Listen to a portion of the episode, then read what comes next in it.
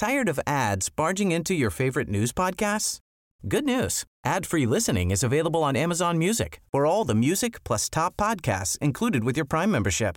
Stay up to date on everything newsworthy by downloading the Amazon Music app for free or go to amazon.com/newsadfree. That's amazon.com/newsadfree to catch up on the latest episodes without the ads. Charlton Live. Charlton Live.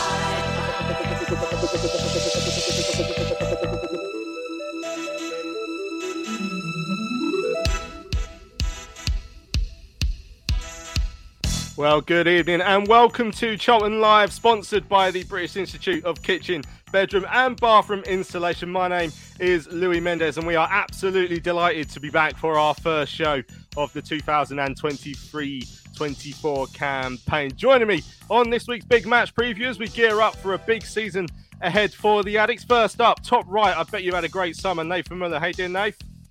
Yeah, living the dream. Been a great summer, mate. Been out and back from Marbella to Wealdstone, so been great, mate. But nice to see your little lovely faces again. Look at them.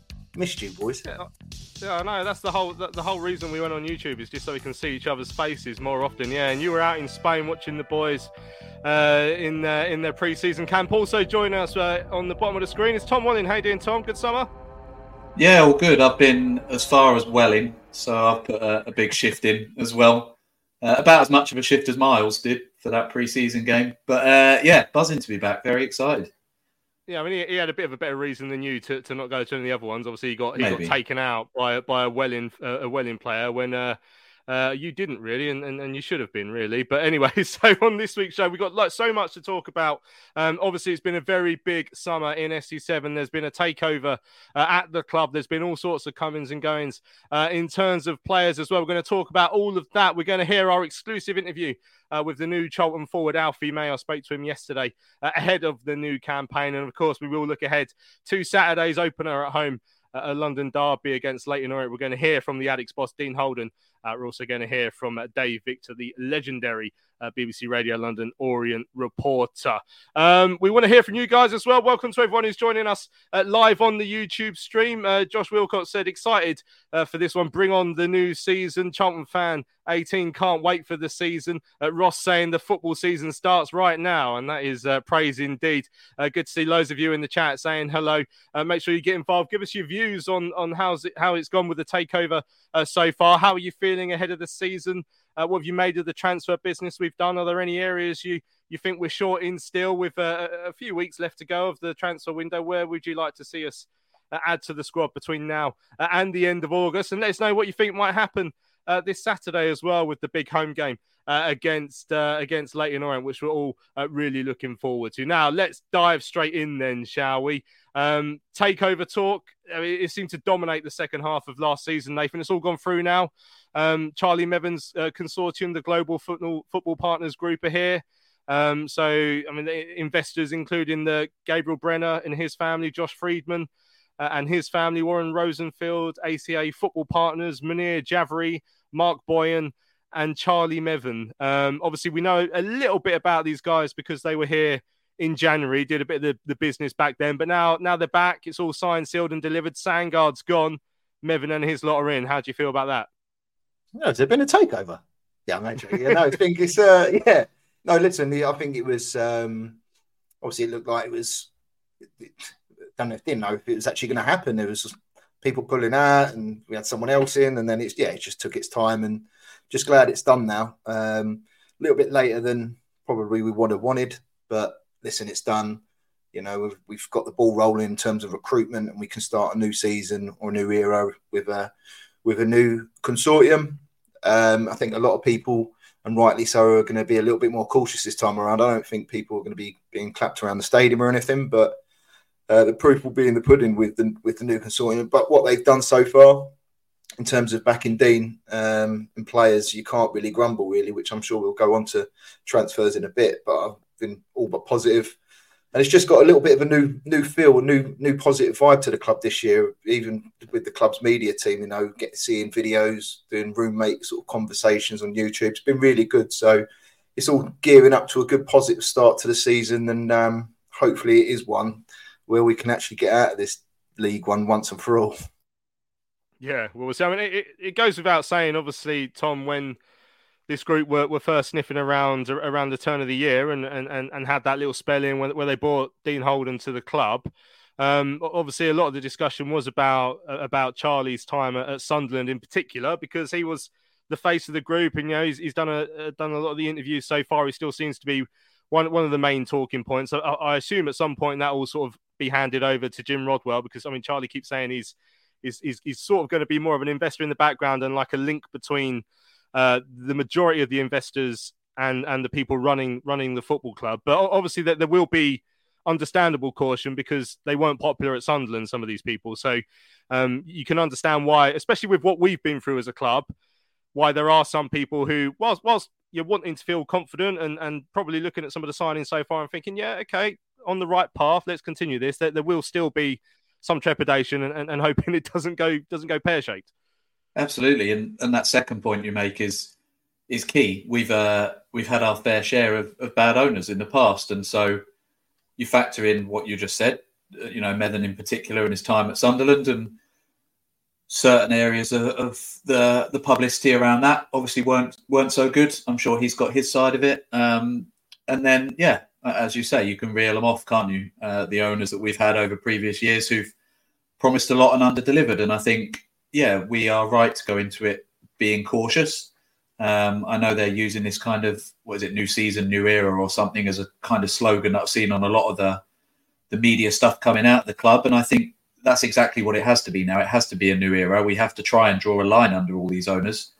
I know there's obviously still things outstanding, like the training ground and the valley. And as I say, we haven't really seen what they're capable of yet, other than a few signings, which I think largely are okay and have been relatively positive. But yeah, I don't think we want to hear words anymore from these owners. I think we want to see results. And for them, unfortunately, there's nothing they can do about that until we get sort of 10, 11 games in and we start to see what this team looked like. So yeah, I think we were only at best sort of treading water under Sandgard. We were probably going backwards again. So I think something had to happen. It's a roll of the dice, and hopefully it's a positive one. But as I say, I'm trying not to be too concerned with the sort of PR spin that they're putting on this, and focusing on what happens on the pitch under Dean, which obviously we'll start to see a little bit more of on Saturday. Yeah, I mean, it was a question I was asking myself sort of earlier on this afternoon, Nath, is what do we as fans, with my fan hat on, what do we want from the new ownership? And I guess it's quite simple, really. Like, just get it right on the pitch. Don't do anything stupid. Like, those two go hand in hand. I mean, I'll tell you what is nice to see, actually, and it probably shows where a lot of the fans are at the moment, is I'm just sort of flicking through the comments here, and pretty much every question that's asked of us at the moment is about football. How long is it since we've had people only asking us about football? I mean, if anyone wants to have their say on the new owners, let us know. But it's all about football pretty much. Grant Jeffries saying, great to have you back on air. Hopefully the new owners let us continue Jack's legacy at the Valley. Fingers crossed. Yeah, of course, the Jack Jeffries Foundation have been running that box in SE7. And it'd be great to see that continue, because they've done such great work. But yeah, Nath, what do we want as owners? We want signings on the pitch, promotion, a club run successfully, and probably almost quietly in the background. Yeah, exactly. And I think, like, the point you just said about us talking about football, this is mainly what the podcast is for, right? All of us fans discuss football. That's what it's for. So great that we're talking about that. Whereas it just seems, ever since I've been on this show, back to when Carol Fry was here, all we've been talking about is takeovers and owners and stuff. So looking forward to, hopefully, the owners stay silent partners, if they call them that. You know, that what I would want as a fan is that they support Dean, which looks like what they're doing. They let people, football people, make football decisions, which I think they're doing by bringing in a board and a couple of non-exec ones as well, such as Paul Elliott. So, yeah, I think that's the main thing. And just let us focus on the pitch now and get behind the team and bring that connection back between, you know, the fans, the staff and the players, like we did. You know, it seems like moons ago when Chris Powell was here. So never know, it might not end out the same way, but I think that's the first step in the right direction, is bringing that back and let everyone look forward to coming Charlton again. You know, I mean, there was times last year we were all like, well, we're safe, but we're not going to do anything. But you just go through the motions a bit. So a big refresh, big reset. So I think, yeah, I'm looking forward to it, mate. So I think that's all that we want. It's just let us all focus on the football, and we can moan who can play left back or right back or centre half or whatever, and not talk about the people upstairs. Yeah, Joe says stability, sensible investment, and a team that can challenge with proper management in place. That's what I want from them. Dan or Charlton Bill actually said at least they're getting proper people in to run the club rather than their own family. And yeah, well, there's no Martin Sangar, for example, at the club anymore. Whatever his benefits or the opposite of benefits was. Dan Bro said, I don't know about you lot, but I think Meffin would be trying to recover his reputation, though. Hopefully he is, and he learns from the past. Yeah, I mean, again, it goes without saying that anyone who's seen or spoken to Sunderland fans, and maybe not just a documentary, because obviously we've all seen that, but Sunderland fans were living that in real time anyway, and they didn't come out particularly popular from that. So hopefully, yeah, these people who've been through there have learned their lessons. But like I say, I'm sure there'll be Charlton fans who will be keeping a keen eye on what happens. And yeah, like I say, we're all hoping for the best at this moment in time. Let's see what happens. Johan said, I think the new owners have done it perfect so far, but still cautious with them.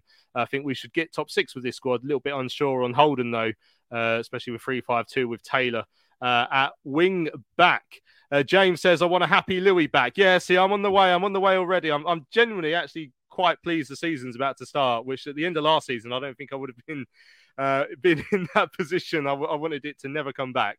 And Dan says, as you say, it'd be nice to talk about just what happens on the pitch rather than the ownership, fingers crossed. So that's what we're going to do now. There's been quite a few signings in and out. We're going to hear from one of them later on in the show. Tom and Alfie May.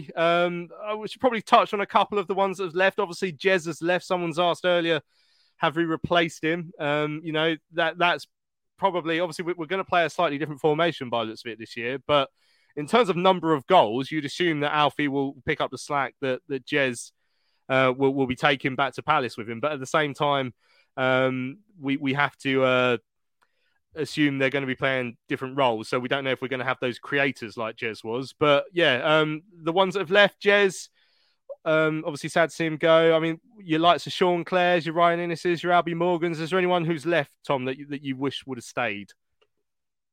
So obviously Jez, but no, aside from that, the only one, and Nate's laughing, the only one would have been Albie Morgan, and that's personal over his ability, I think, probably. I was encouraged by the back end of last season in terms of what he was offering. He was getting a lot more minutes under Dean.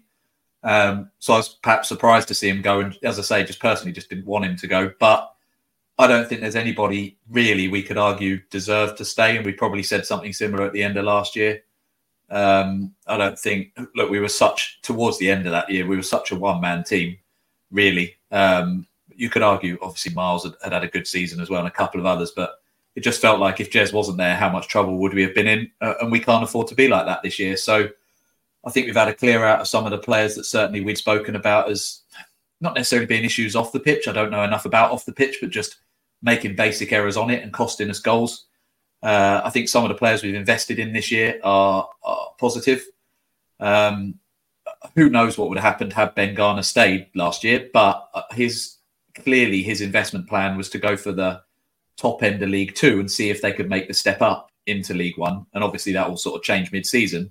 This year we seem to have gone for sort of standard proven League One players. So there's a shift in the mentality of the signings overall, likes of Alfie May, for example, and some of the others as well that we'll go on to talk about. So yeah, I'm encouraged by the players we brought in. I can't say I'm particularly going to miss many players that we've got rid of. The big thing, as it has been for what, 3, 4, 5 seasons now, is how quickly can they gel? How quickly can they get into that style, as you say, that they're adapting to through pre-season? How quickly can they sort of bond? Because I think we saw the back end of last year that if you've got a team that are together, then there's a lot more chance of success. So, yeah, that's something that obviously Dean's been working on and he's going to have to continue to work on for the next few weeks. But like a lot of people are saying in the comments, I'm pretty confident about him doing that. And, I think we've made some good transfers both in and out. Yeah, Pete's saying, I was disappointed to see Sean Clare go. Even if he isn't an automatic starter, he was a huge asset to have on the bench. Yeah, and he's obviously gone up to Wigan. Ludacris saying, hopefully Fraser can be at his best this season. May's going to be a proper striker for him to play into as well. Yeah, so obviously we're talking about new signings, but there are players that we've had perhaps last season as well who have got that extra step in their locker, you think? And I think... Well, like Fraser got 9 goals last season and quite a few assists. Like when I was watching him last season, I felt like there was more to come. So hopefully, on an average season, getting nine goals and however many assists shows that maybe there is that little bit extra that he can get. And if he can get that, then we know how good he was at Milton Keynes. Before he came to us, obviously didn't have the best time at Ipswich when he's being played out of position. Want to talk about some of the newbies that have come in then? Nath, obviously Alfie May, who we're going to hear from later on in the show, is going to be our big talking point. But, you know, Lloyd Jones from Cambridge, Harry Isted, the goalkeeper, Pan Kamara on loan, Teo Eden and Terry Taylor. Who's like the pick of the bunch for you? Who are you really excited to see in this upcoming campaign? It's all going to be Pan. Peter Pan, I'm going to call him this season because I love that guy. I just think he's brilliant. I just think he gives us another dimension we haven't had. Well, I think we was talking on WhatsApp when he signed, the last player who can actually drive with the ball in the middle. I couldn't really remember. Was it Joe Ariba? I think we came up with. But I just think he's going to be. I just think he offers us something different. But not only that, and all the other signings you said, mate. I think our midfield now we have legs. You know, I don't think we're going to be pushovers in the midfield anymore. We can get around the pitch apart from because I think at some points it was only really Dobbo who could move.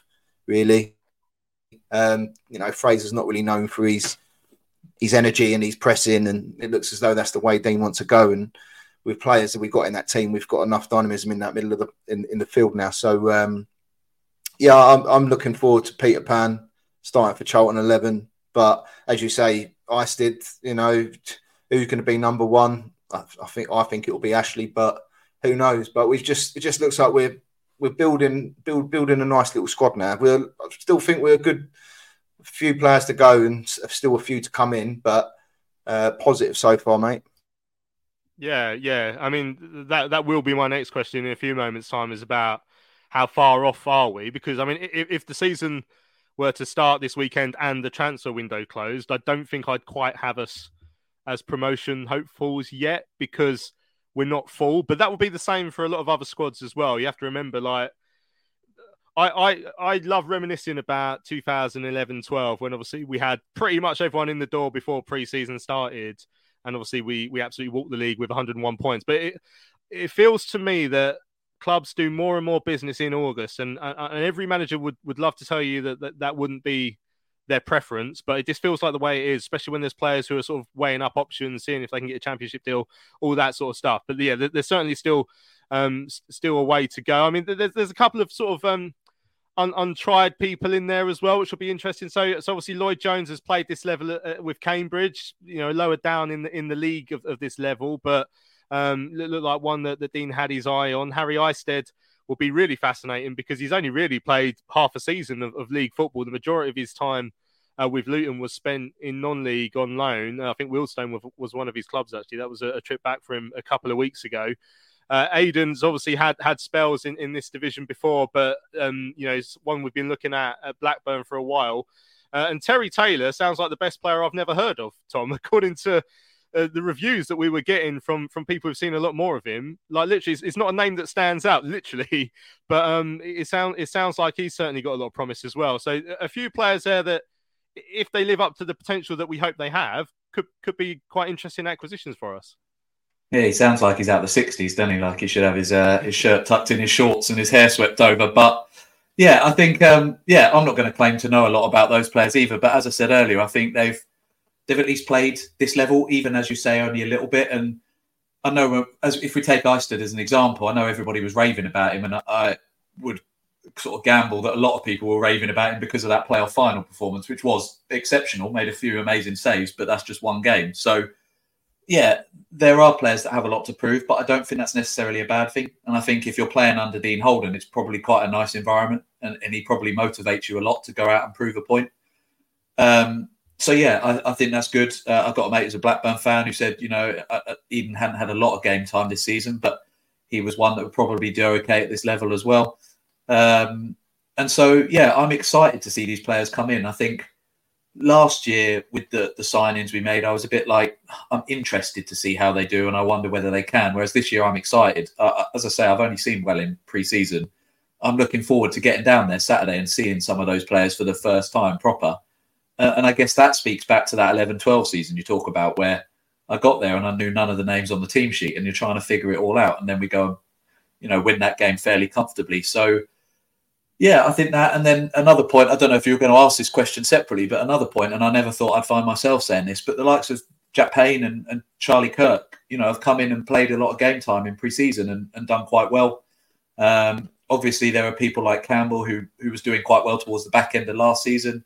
Players like DJ who had a huge reputation. You know, can they do something?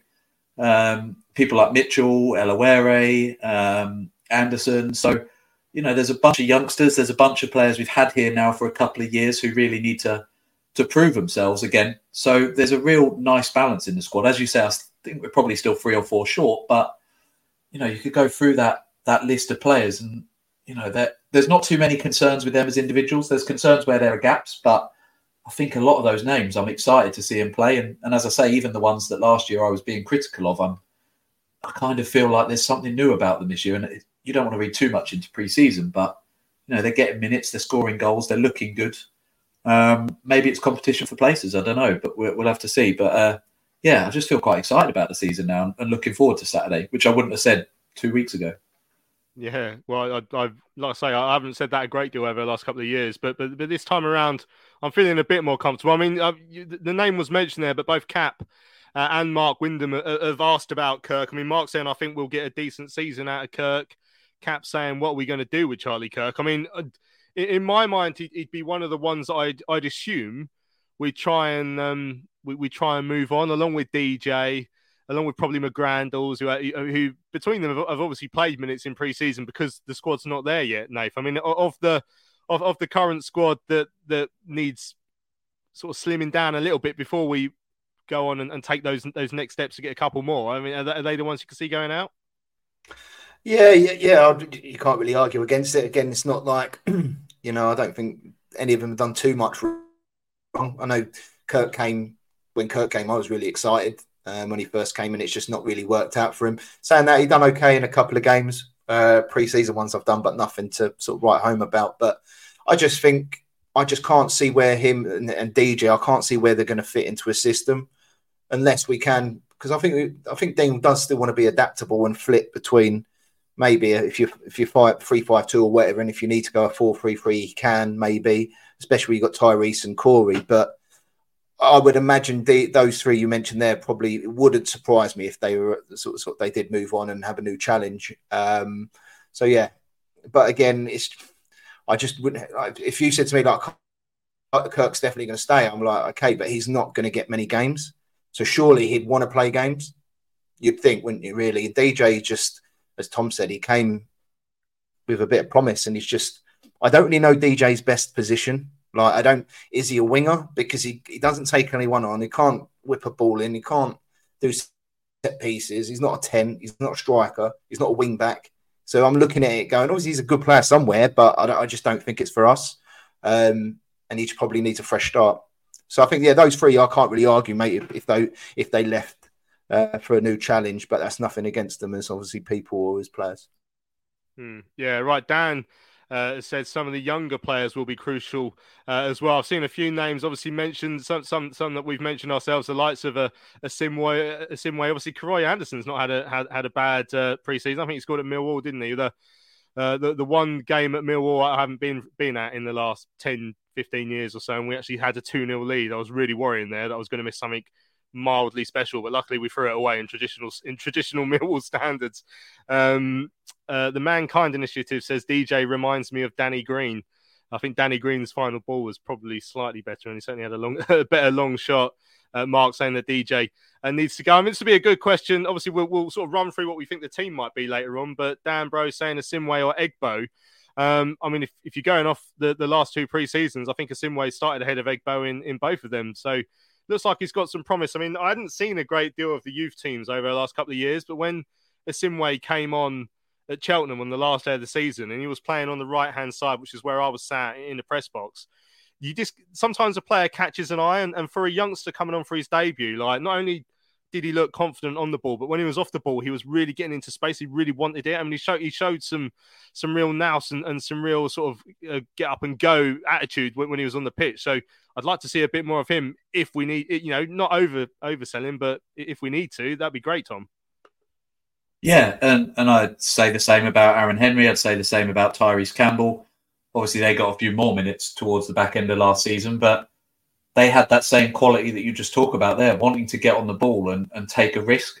And ultimately, we were playing for nothing, weren't we, at that stage in the season? So obviously, you can afford to be a little bit braver, but we've done this year after year. We've brought youth players through and they've had their opportunity if they can show they deserve it. So I think we've already spoken a little bit about what this new formation is going to look like. And I think the wing-back bit in particular, and I know we were just speaking about it before we went live, about, you know, who plays there, particularly if we're at home and we're attacking the team as opposed to if we're away at a perceived bigger club, and how we manage those positions. There's going to need to be some flexibility and there's going to need to be players that play certain roles in certain games. And again, like you, I wouldn't claim to know a huge amount about him from the youth team, but If he proves himself and continues to put in performances like he did last game of last season and the few opportunities he's had in pre-season, then why not? Why not? You know, it's not like we saw a lot of Egbo last year, sadly down to his injury, not through his own fault. And so again, it's that competition for places. It's proving yourself, and he's got as good a chance as anybody. If he takes his chance and he shows that he can do it, then Dean has got the confidence to play him, which, as I said a little bit earlier, I think that breeds confidence in a squad, because you know if you're playing well, you're going to get picked. And again, if you're a player in that squad, that's obviously encouraging. I'm not going to lie, the comment section on YouTube, I'm absolutely buzzing, because I'm, as I said earlier, it's just all football. Like, I can't remember the last time we had a show like this. Albert Rossi has said on Twitter as well that he hopes that Asimwe and Anderson get a chance to start on Saturday. I mean, the other half of talking about the squad and you know, where we think we might need some backup is there any area we think we might be weak in? Now, we can't gloss over the fact that we've just come off the back of a pre-season friendly at home to Aberdeen, where in the first half defensively we were woeful. It was a back three with a wing backs, you know, and I remember saying to someone at the Dartford game when it was clear that we're going into the back three that it's an interesting role, because of the team that was on the pitch at Dartford, our two best creators, you know, based on what we've seen from them over the last years or whatever, Corey Blackett Taylor and Tyrese Campbell, who I like. You know, I like them both. I think they've both got attributes that improve the side. But immediately I thought, but then they're two wide players, and you're asking both of them to play the 3-5-2, which means they've got to do their defensive duty. Although, of course, we've seen Tyrese play up top a couple of times in preseason as well, where he's done well. But you're asking them to do a defensive duty, which either they negate and we look open, and we were extremely open against Aberdeen in the first half, or they try and do it and it takes a bit of the attacking edge off them. What do you reckon, Dave? Because, I mean, Corey looked really dangerous going forward Saturday, but left wing back he ain't unless we train him up a bit better how to positionally. I mean, Dean did say he felt that position of the centre-backs needs to be better to play that as well. So it might not only be Corey, but it certainly highlighted a bit of a worry for me in that first half. Yeah, no, exactly, mate. I think obviously when you play with a three at the back, naturally the other team are going to try and get in behind your wing backs and go down the channels and down the sides of you to split them apart. And I just don't think I didn't think we engaged very well first half. I don't think any of the back three played really well. I thought we looked quite hesitant in terms of our play. But more on the Corey point, I understand completely what you're saying. I think if we're going to be, if, you know, if Corey, you know, like we said, Corey's still learning, but if we play Corey left wing back against, I don't know, like a derby away, it could be a tricky game, because naturally he is a left winger, you know, he's not used to it. He's not used to tracking and the defensive positioning. Like we said all these years ago with Albie, first it was Albie's, his positioning isn't there and stuff like that. Hopefully it will come. But I mean, for me, I'm still looking at, hopefully, two more strikers, another left wing back, and potentially another centre half, depending on if, you know, Dean thinks Deji or Zach are ready for first team football right now to play a bit part. Because you're going to need all six centre-backs in the season for sure. So I think, yeah, but I'm not worrying yet, mate. We've still got loads of time. And as you say, a lot of teams do business in August. We've got all the Premiership loans, which they never get sorted until mid to late August once their squads come out or their squads get registered. So I just think I'm just going to be patient. You know, I know we're not the finished article yet. We've got loads of time. I know everyone wants it now. I wanted it all done on the 1st of July, but it's never going to happen that way, especially if you want to get loans in from bigger clubs. So, and then hopefully we're going to be the pick of the bunch of all those clubs in League One who want those players. So it's going to be an interesting season with this 5-3-2. But there were that first half first 60 minutes against Millwall, really, that it surprised me. It did surprise me how well we did play. I know it was a friendly, but you can only beat what's in front of you, mate. But then we had some work to do, obviously, last Saturday, the first sort of 45 minutes. So that's what they're for. We're trying new things, and it starts now, really. Excellent stuff. Right, hi to our very own Ben and his new wife, Kate, who are listening out in Turkey on their honeymoon. Congratulations to you two, and to Lewis and Daisy from the pod, who got married over the summer. They kept themselves busy, at least. Right, we're going to have a word from our brand new sponsors. And when we come back, we're going to hear our interview with the new Charlton forward, Alfie May. Thinking about a new kitchen or bathroom? Find professional, independent local installers with free home surveys, itemised quotes and protected payments, trading standards approved contracts, and workmanship warranties. The British Institute of Kitchen, Bedroom, Bathroom Installations accredits installers to ensure they are police checked, fully insured, and experienced. Take the risk out of home improvement. Visit bikbbi.org.uk. Hello, fellow addicts. I'm so excited to tell you all about our micropub, the River Ale House. The River Ale House is based in East Greenwich. It has 6 Pub of the Year awards, an ever-changing selection of amazing beer. It's owned by Charlton fans, walkable to the ground in just 20 minutes with buses that go direct to the Valley too. If your matchday routine includes a drink with your friends, you must join your fellow addicts in the River. See you soon. Say hello to a new era of mental health care.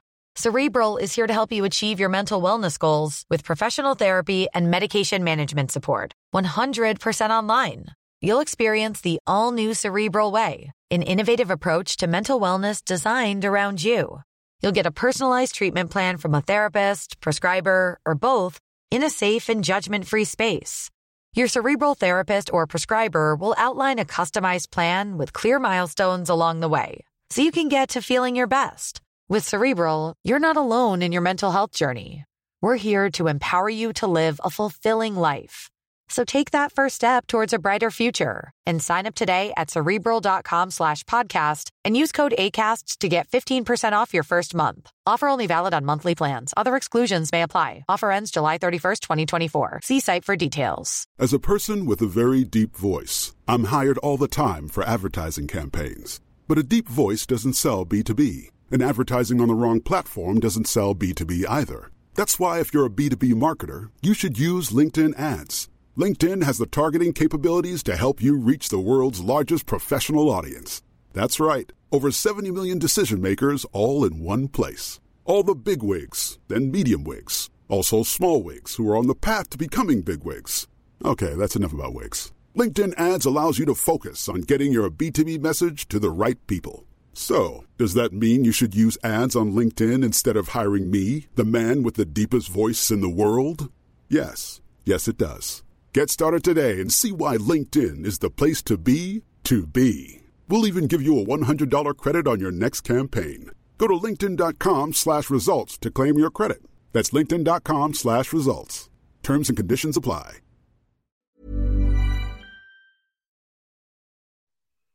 Right, welcome back to Charlton Live. A massive thank you to our sponsors who have joined us for the upcoming season, keeping us going for the next 12 months. We're really, really grateful to both of those organisations who are joining us. Right, a couple of messages before we go into our Alfie May interview. You may have seen on our Twitter page recently that Joe from the pod has started a prediction league. You can predict the top 6 and the bottom 6 of League One. We'll put the link up on Twitter again in the next few moments, and Joe will hopefully put it in our YouTube chat as well.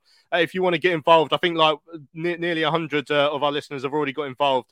There'll be no prizes other than like the kudos of being right and proving that you know more about football than Nathan, which hopefully shouldn't be too hard. But it's a chance. It's a chance to do that. I've also just been asked to point out as well that the London Air Ambulance are doing a bucket collection at the ground on Saturday. It's a Chump fan I know called Simon Trill is going to be there amongst them, handing out with buckets, hoping for some donations. Obviously, they're sort of funded by donations, so make sure you chuck a couple of quid into the bucket if you see one of the chaps. Right, let's hear from our brand new spanking striker, Alfie May. It's the first time in a few years I've been excited by a striker that we've signed, because you know he gets goals. So I caught up with Alfie yesterday. They were doing the EFL launch day, ironically, at Leyton Orient Stadium. So he was at the home of our opponents on Saturday. I had a quick chat with him yesterday. Say that the new Charlton striker Alfie May is joining us on Charlton Live now. Alfie, thanks a lot for your time. You've been with us about a month now. How have you settled in? Yeah, settled in really well. The lads made it really easy to settle into the group. Going away as well on a pre-season tour makes it a little bit easier as well, because you're with each other every day. It's been easy. It's been nice to settle into the group. Yeah. I mean, obviously you've been with us for the majority of pre-season, if not all. So I mean, how important was that you came in early and got to know the boys nice and quickly? Yeah, it was really important. I said to my agent and also said to Cheltenham. I sort of knew about the pre-season tour, so it's really important to sort of get it done before then. Because, like I say, you can't beat it. Going away with the group and settling in. And it was important to get obviously game time and sort of fit in the way that the gaffer wants to play. Yeah, I mean, what have you learnt about the style of play that Dean's installing? Because I guess for the majority of the squad, even the ones who were here last season, it's a switch in formation from one that we didn't play a great deal last season to one we are playing this year. So how has Dean got his message across with all the boys so far? Yeah, no, it's really, really good. We're working hard on the training pitch. I think that's where the hard work starts, and you sort of build yourself into the games. And pre-season's hard to sort of tactically get things right, because pre-season's there for minutes. So when we get a chance to do do formation on a training pitch, you sort of get a little bit more out of it. So yeah, but for me to come in this formation, I've played this 3-5-2 system for a long time now. So sort of not much changes for myself, just kit. Mm. Obviously, you've got a couple of goals already in pre-season as well. Because I was going to say, I guess scoring in pre-season probably doesn't matter, but not scoring in pre-season would matter, especially like a striker building confidence. Like getting one in your first game against Orient in Spain, that must have set you up nicely for the season ahead. Yeah, any game you play, you want to score goals. I'll try and celebrate all goals as well. It don't matter what game I'm playing in. I think that sort of buzz that you get when you score is such a good feeling. So I actually would celebrate every goal, but I think Dobbo said I can't be celebrating pre-season. Well, sure. Have you got like a celebration that you've used throughout your career? I know we've probably seen it a couple of times without noting it, obviously against us. But is there one we're going to be treated to somersaults or anything like that coming this season? Maybe a few headstands and some cartwheels. I don't know. I just honestly, I make it up as I go along. I just whatever excitement I get from the goal, I'll just celebrate as it comes to me. Yeah, and obviously it's a feeling you've got used to over the last few years. I was going to ask you, obviously, about your career as a whole, because Cheltenham over the last 3 years is where it's really, really kicked off. And I always find it fascinating when you see those strikers who've gone through their career and they're getting goals here and there, but suddenly something clicks. And was it over 60 goals in the last three seasons with Cheltenham? What do you think it was that was almost that eureka moment for you that set you off on this path that you've been on the last few years? Started sort of believing in myself and believing that I was a good player. And I knew that as a striker, you have to score goals. It's why you're in the team.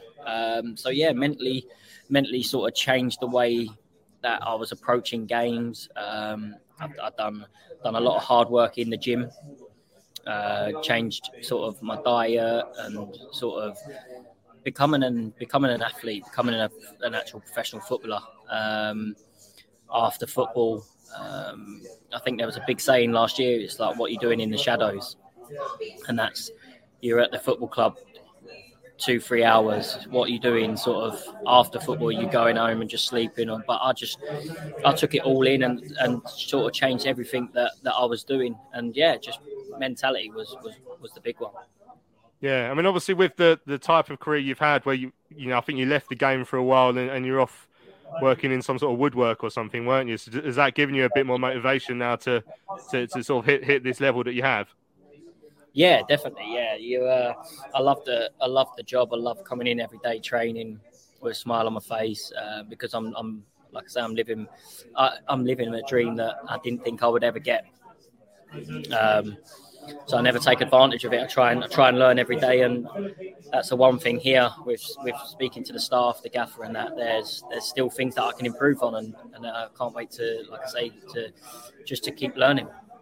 Yeah, obviously one of the best things about going out to Spain is not just the team bonding, but obviously you got bonding with all the fans that went out there. We sent some of our best reprobates out there, actually, especially some of the guys from the pod as well. So how did you find sort of meeting them? I know you come from the area as well, so I guess you must have a bit of an understanding of what it means to play for Charlton and what Charlton fans expect. Yeah, definitely. It was unbelievable to see when we was training and you see all the fans sitting there watching. Couldn't believe that they've travelled out there to support us, and that's what the club is. The size of the club, it's massive, and that was one big thing, sort of why I wanted to sign for Charlton, because of the ambitions and the size of the club. You just they everybody knows that they shouldn't be in this league, but it's down to us as a group. Players, staff, supporters, just all sticking together and going in the same direction of where we want to achieve. Yeah, and obviously, as I say, because you're a local boy, you must know a fair bit about the club before you came here. Is that one of the big draws as well, being back with family and in your home area? Yeah, it was a massive thing for me. I live in Dartford, so it's 20 minutes from the training ground. One of the first conversations I had with the gaffer, he said, I don't need to tell you about the club, the history of the club, because you probably know a lot more than many people from living locally. So yeah, I knew everything that the size of the club. I keep talking about it because it's massive. And yeah, being back home with family and having them there to support me will be massive. Yeah, and obviously, I guess you know what the ambitions of a fan base would be for a Charlton at this level. I mean, how confident are you in the squad that's coming around you that we're in a good position to make a real go of it this year? Yeah, very, very confident. I think you see it in pre-season, the way that we're sort of moving the ball and that attacking mind, the way that we want to press everything. So yeah, for us, it's just sticking together and take game by game. You can't predict what you're gonna happen weekend, Tuesday night, Saturday. You just got to take game by game and just keep ticking them off. And obviously, game by game starts with Leyton Orient at home on Saturday. It's ironic that the press day is at Orient's ground today. I hope you're looking around in the change room, see if they've left the tactics board up or anything like that. But I mean, obviously, you know what it's like to come into League One as a player that's just been promoted from League Two. How will Orient feel going into this one? Because they will see Charlton at the Valley as a bit of a scalp. So I guess you guys need to be aware of that as well going into Saturday. Yeah, it's going to be a massive game. They like I say, they're new. They're new to the league. We know they're gonna come out the traps and they want to get off to a flyer, but so do we. we obviously want the 3 points as well. So yeah, it'd be a good game, and like it's a derby as well. So the noise will be there, the crowd will be there. So it'd be a good one. Excellent. And just finally, so you were on BBC Radio London with one of my colleagues a few weeks ago, and I was on immediately after you to talk about you. And they asked me a follow-up question to what you spoke about with the Ashes. So you and I were both confidently predicting that we were going to win the Ashes, and obviously it didn't quite work out that way because of a bit of rain. But the fairy tale ending that we've seen from Stuart Broad this week, obviously being a big cricket fan yourself, do you look at moments like that, history-making moments, and think, I'd love to try and replicate something that important in a Charlton shirt this coming season? Yeah, definitely. That was one of the things that Cheltenham used to talk about the last couple of years, about sort of as a group of players creating history, beating records, goal scoring records, etc. But as a team, sort of getting that promotion into League One, highest league position in League One. So yeah, that's.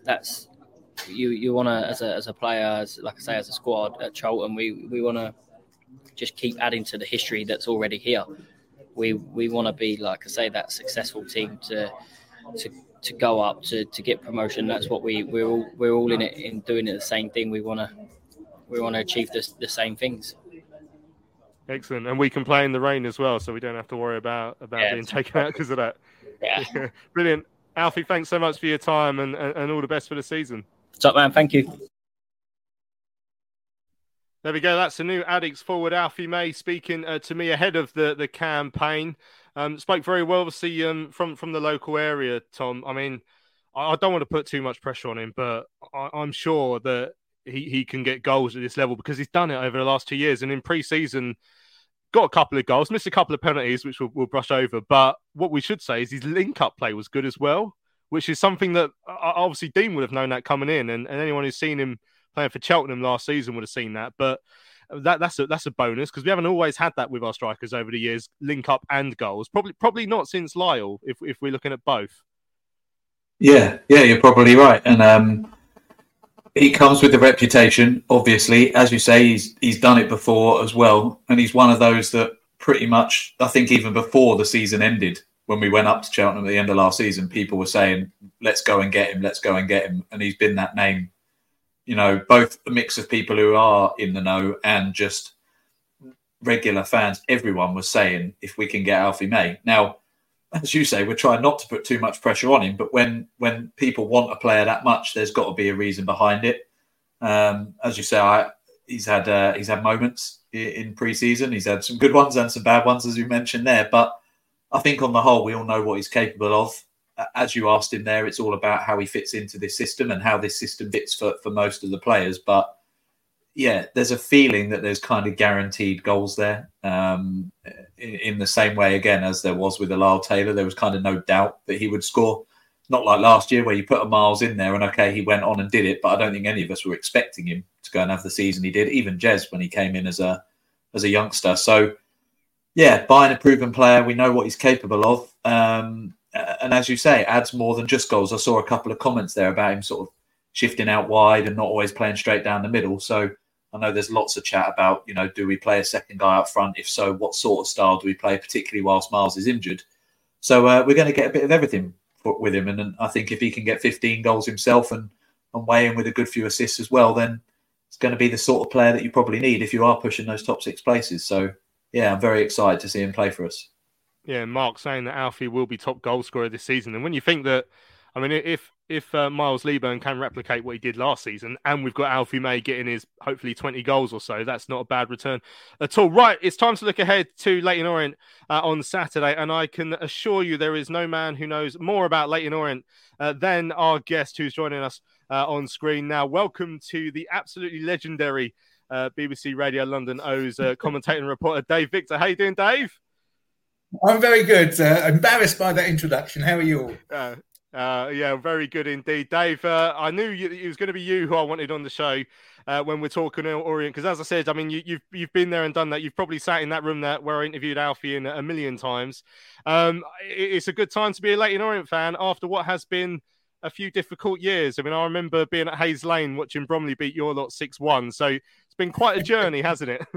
It's been an incredible journey. A 6-year plan was set by Kent Teague and Nigel Travis, the chairman and chief investor. When they took over and rescued the club, it was a broken club and in National League.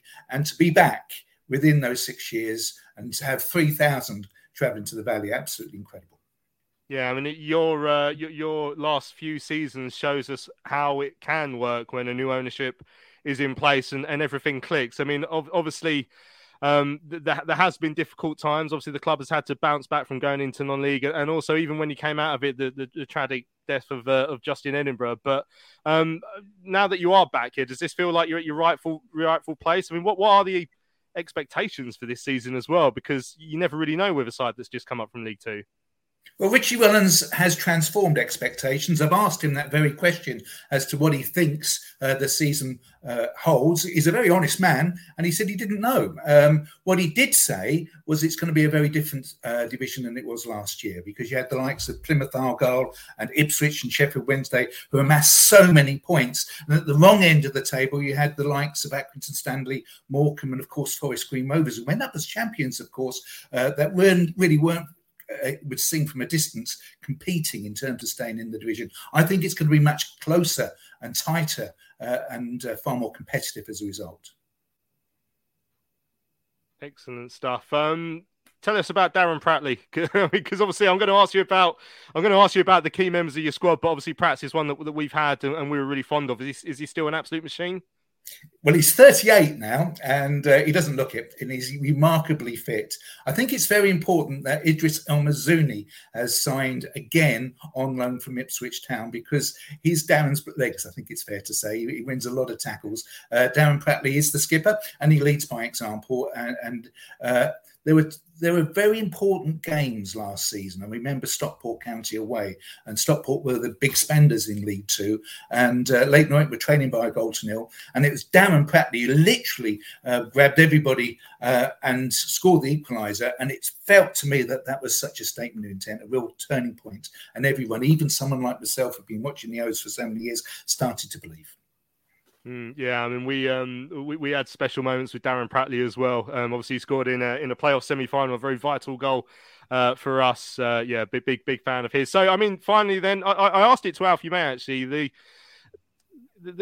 it would feel unfair to say that we're a proper scalp to Leyton Orient, because I've seen us lose to Leyton Orient enough times throughout the season. But coming up from League Two, as Alfie did with Cheltenham a couple of seasons ago, obviously they'll look at some of the bigger clubs and perhaps we'll have a bit of a target on our back. I mean, will that play an element on it on Saturday? Orient have got an incredibly difficult start to life in League One. We've got Plymouth Argyle in the Cup away on Tuesday night. We've got Portsmouth at home. We then travel to Wickham Wanderers, and then we've got Blackpool. It couldn't be much tougher, but that's what you want when you move into the higher tier. Finally, Louis, can I mention Chris Bart-Williams, who, of course, played for both Leyton Orient and Charlton, and I do hope that on Saturday we have an opportunity to pay our respects. Yeah, I'm not sure what the club have got planned, but yeah, hopefully we'll. I remember very fondly a free kick that Bart scored for us against Derby, and yeah, very sad to see him pass away recently. Dave, it's been an absolute pleasure. I look forward to working with you on Saturday, and may the best team win. Absolutely. See you soon. Cheers. Excellent. Always an absolute pleasure to speak to Dave Victor. He is an absolute legend on BBC Radio London. He covers the O's home and away, and he's the absolute top dog when it comes to Leyton Orient. Right, from a Charlton point of view, we should look ahead to the game. Let's hear from the Addicts boss, Dean Holden. He sat down with Terry for his pre-match press day to look ahead to the campaign and, of course, Saturday's opener with Leyton Orient. New season. You've said that you've been happy the way our pre-season's gone up to this point with the performances, and one defeat against Aberdeen, but still the performance was there. So are we ready? Yeah, we're ready, yeah. Yeah, I can feel it with the staff and the players. I think it's an exciting time for all of us. Pre-season's gone very well for many different reasons. The challenges we've faced, certain styles we've come up against, formations, all this type of stuff. So I feel we're well prepared. We're still nowhere near where we want to get to as a team. Of course, there's been a lot of new players coming in. I think if you think back to January, there's a lot of players left at that point and came in the same this summer. So we're ready for the game. We can't wait for it. You came to us, and you touched on it a little bit there, you came to us pretty much halfway through last season, and with some pressure at the time to get us out of where we were, in a little bit of trouble. But with a side you mostly inherited then. This season, with the side that's mostly yours, you've got to say, with the style of play that you dictate, is that more pressure? Does that bring you more pressure than last season? Doesn't concern me, Terry, to be honest. You put pressure on yourself, don't you? You want to perform in your own individual role, and certainly within the group. Again, it's not about me, is it? It's about the group, and internally we've set our targets. We know exactly where we want to get to this season. Again, don't feel the need to go shouting about it publicly and making big bold statements. We work every day. You're down here. You see how we work every day. So that's the thing we've got to commit to. That's the consistency that we're after. The results will take care of themselves as long as you get your training week right and your mentality and your fitness and all the rest of it. So pressure doesn't concern me. Never has. To be honest with you, it's an exit. I'd rather be at a club that's got pressure on it, and I know the players feel the same way. You know, there's big aspirations for this club to get back to where it's been before, and I'm in the seat at the moment, and it's a great place to be, I have to say. We heard the good news this week that Miles is closing in on a return. Chuck's a little bit later, you've said. How is the rest of the squad ahead of Saturday?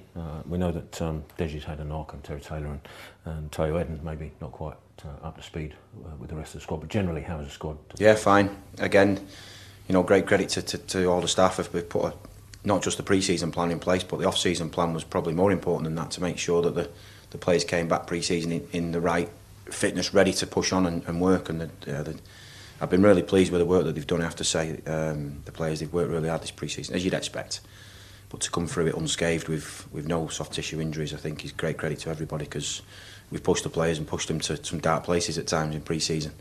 But they've overcome it, they've come through it, and they'll be all the stronger for that. So the squad's good. The squad's, obviously there's decisions to be made in the next 48 hours going into the game, but as it stands right now, everything's okay. And with the news on Miles, and to a lesser extent Chuck's perhaps, with 28 days or so left of the transfer window, does that news affect what you're now going to do for the rest of the transfer window? I mean, we've known about Miles, haven't we, since the first game of pre-season at Welling, so no, we know where we need to strengthen. Them decisions have already been made, and obviously there'll be players probably to leave the club before the window closes. You see that in every club, in every transfer window, naturally. And you know, we want to keep quite a trim squad. We don't need, you know, too many that are not going to be getting game time. I think it's important from a psychological side as a player. You always feel close to the team.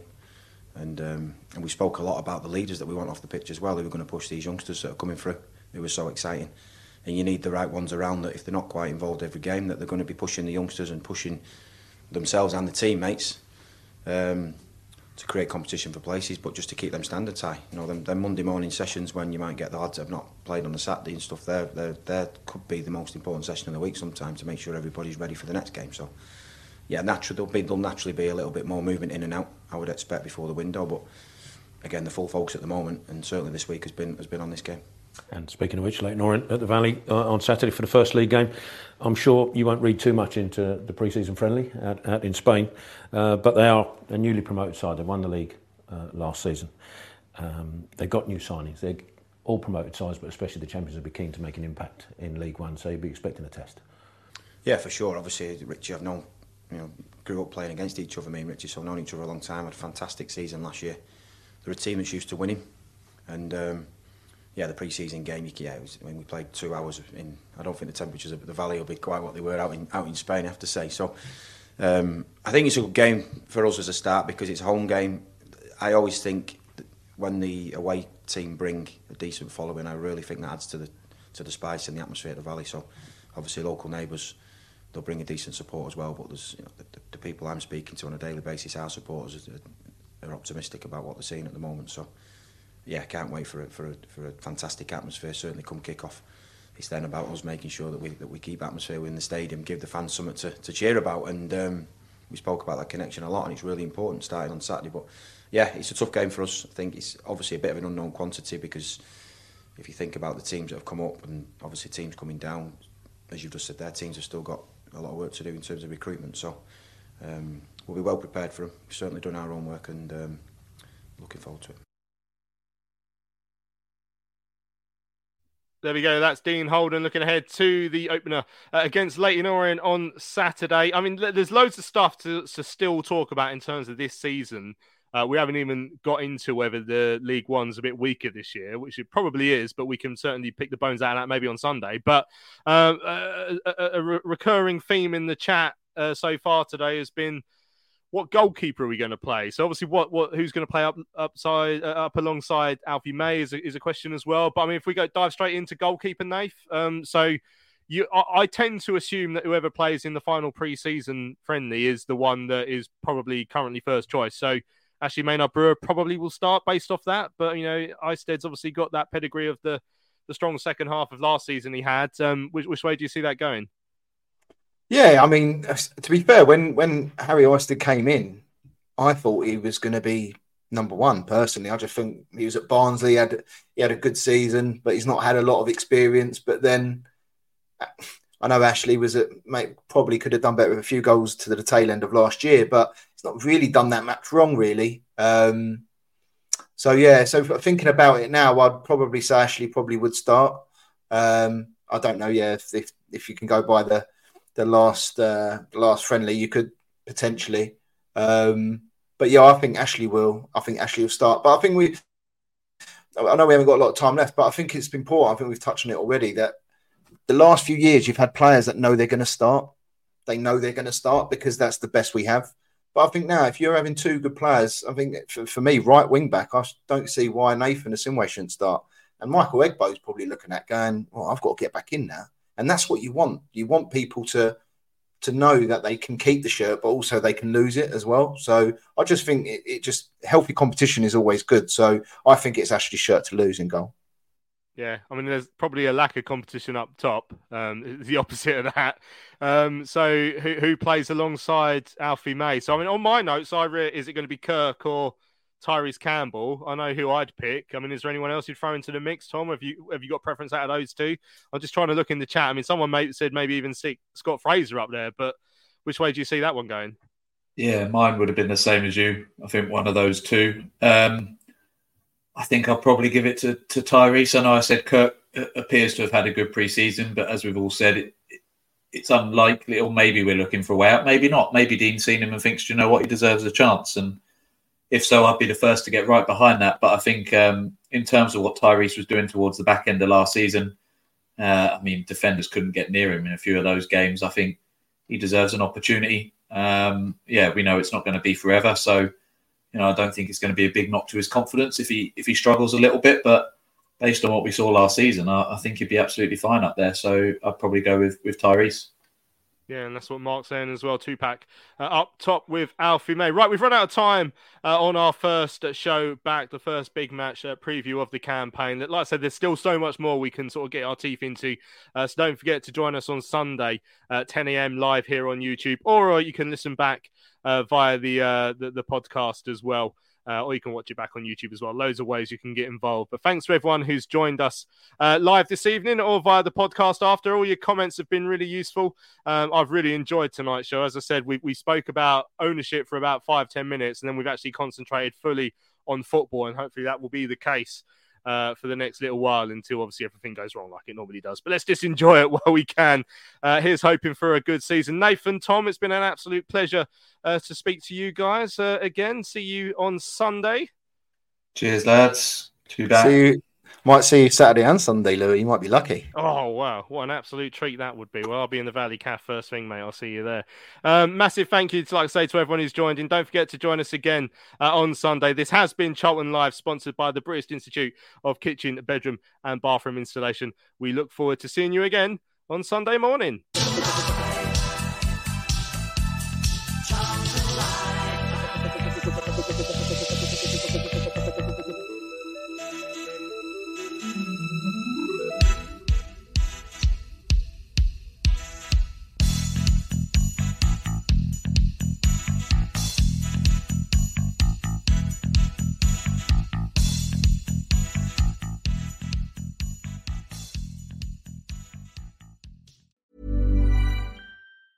Tired of ads barging into your favorite news podcasts? Good news. Ad-free listening is available on Amazon Music for all the music plus top podcasts included with your Prime membership. Stay up to date on everything newsworthy by downloading the Amazon Music app for free or go to amazon.com/newsadfree. That's amazon.com/newsadfree to catch up on the latest episodes without the ads.